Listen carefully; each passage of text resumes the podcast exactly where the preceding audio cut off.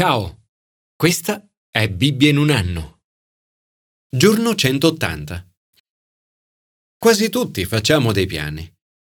Piani su come trascorrere le nostre serate, i nostri fine settimana o le nostre vacanze.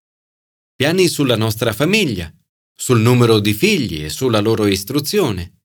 Pianificare le proprie finanze, quanto spendere, risparmiare e donare è importante. Le persone hanno dei piani. Le aziende hanno dei piani. Le chiese dovrebbero avere dei piani. Amo ritornare sugli appunti scritti in passato a fianco delle pagine della mia Bibbia. Accanto al versetto Affida al Signore le tue opere e i tuoi progetti avranno efficacia, nel giugno del 1992 ho scritto i piani pensati per quell'anno e per quello successivo.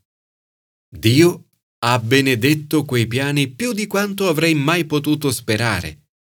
Da allora ogni anno ho scritto i piani per l'anno successivo. Trovo così incoraggiante e positivo per la nostra fede guardare indietro e renderci conto di quanto il Signore ha fatto per noi nel corso degli anni. È così facile dimenticare la sua bontà e la sua fedeltà.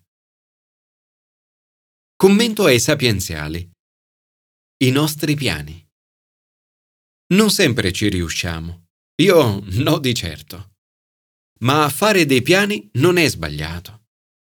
Anzi, pianificare in anticipo è molto importante.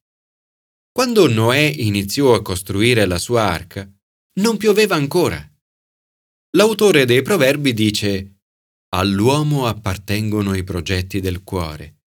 Affida al Signore le tue opere e i tuoi progetti avranno efficacia. In questo passo troviamo la vera chiave del successo. I nostri progetti non dovrebbero mai escludere il Signore.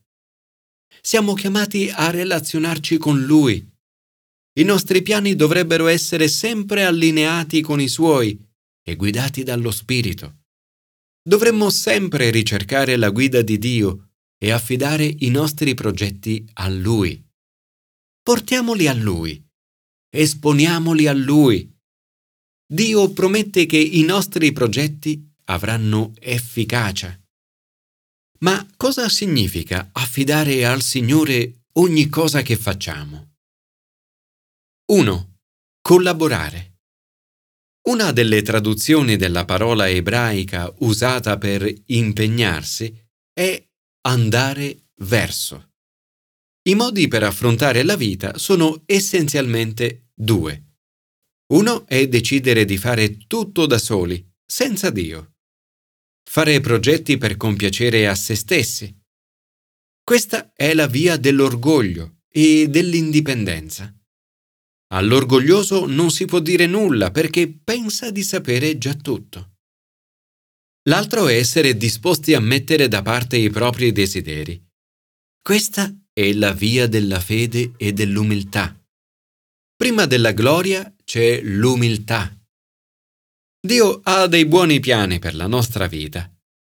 Per questo ciò che dovremmo fare è collaborare umilmente con Lui essere disposti a rinunciare a tutto ciò che contrasta con il suo progetto per noi. 2. Confidare. Affidare i nostri progetti al Signore significa parlare con Lui dei nostri e dei Suoi piani, fare progetti insieme a Lui. All'inizio di ogni giornata potremmo affidargli i nostri progetti, le nostre idee, Trovo che le vacanze siano un buon momento per pianificare il futuro e affidare a Dio i nostri mesi o addirittura l'anno a venire. Ricordo ancora quell'intervista all'attore David Suchet. Era da poco diventato cristiano. Gli chiesero se c'erano ruoli che non amava o che era solito non accettare. Rispose È una domanda molto difficile. Tutto quello che posso dire è che ora, quando mi viene offerta una parte, mi allontano per pregare e se sento che questa parte è sbagliata, la rifiuto. Mentre prima dicevo quanto? 3. Consultare. Il Signore dice, guai a voi che fate progetti senza di me. Siete partiti per scendere in Egitto senza consultarmi. Impegnarsi con il Signore significa consultarlo, discutere con Lui i propri piani e cercare la sua sapienza e il suo consiglio.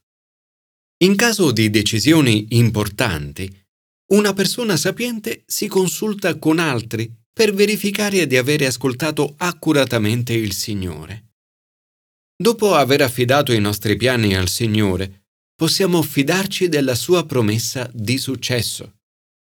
Dio è sovrano sui nostri piani. All'uomo appartengono i progetti del cuore ma al Signore viene data la risposta della lingua. Il cuore dell'uomo elabora progetti, ma è il Signore che rende saldi i suoi passi. Dio ci dà la libertà e la responsabilità di fare progetti. Ed è assolutamente giusto farlo. Tuttavia vuole che le nostre decisioni siano in relazione con la nostra meta. Questo non è un motivo per essere passivi o fatalisti, ma un incoraggiamento a stare tranquilli che Dio preparerà le cose. Non si tratta allora di rimanere bloccati in uno stato di indecisione. Possiamo confidare nel fatto che Dio farà ogni cosa per il bene di coloro che lo amano. Signore, ti lodo e ti ringrazio per il modo straordinario in cui benedici i piani che ti affido. Quest'anno ti voglio affidare tutti i miei progetti per il futuro. Commento al Nuovo Testamento. I piani di Paolo. Paolo è un pensatore strategico. I suoi piani sono accurati. È scritto, dopo questi fatti, Paolo decise nello spirito di attraversare la Macedonia e l'Acaia e di recarsi a Gerusalemme, dicendo, dopo essere stato là, devo vedere anche Roma.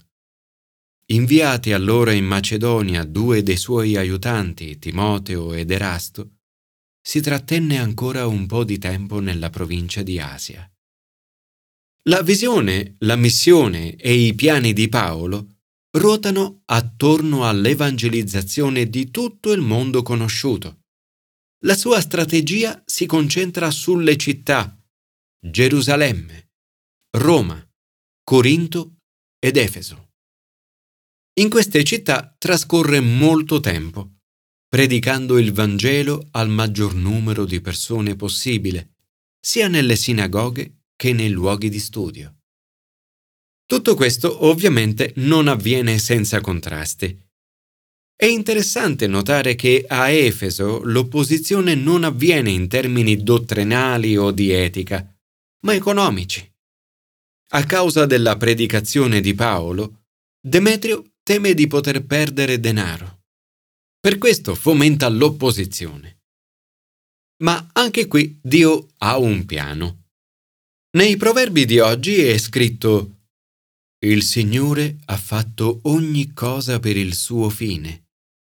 A Efeso Dio opera attraverso il cancelliere della città. Anche se non sembra credere in Dio, le sue azioni fermano i disordini.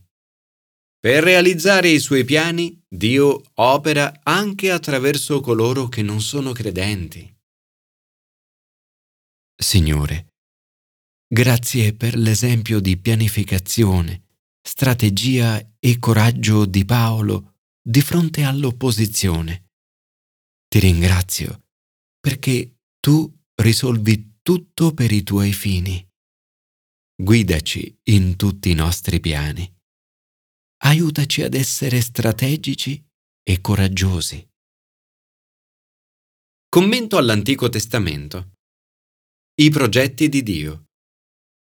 Cercare di ingannare Dio non è una buona idea. E questo è il problema di Agab. Per disfare i progetti di Dio cerca di manipolare persone ed eventi. Josaphat gli dice che prima di andare in guerra con Aram sarebbe meglio chiedere consiglio al Signore. Consulta per favore oggi stesso la voce del Signore. Qui troviamo un altro esempio del principio essenziale. Se vogliamo che i nostri piani abbiano successo, dobbiamo coinvolgere Dio e chiedere la sua guida.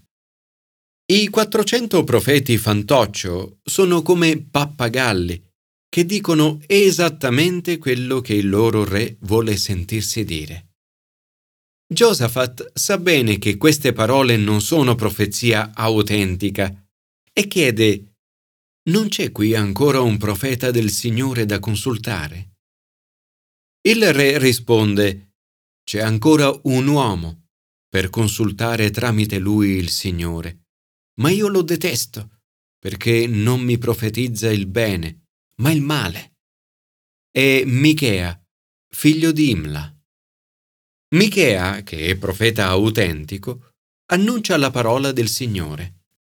Se i 400 profeti condividono il pensiero del popolo, Michea si affida totalmente al pensiero del Signore. Non dovremmo mai farci cullare dall'opinione del popolo, se questa non viene dal Signore.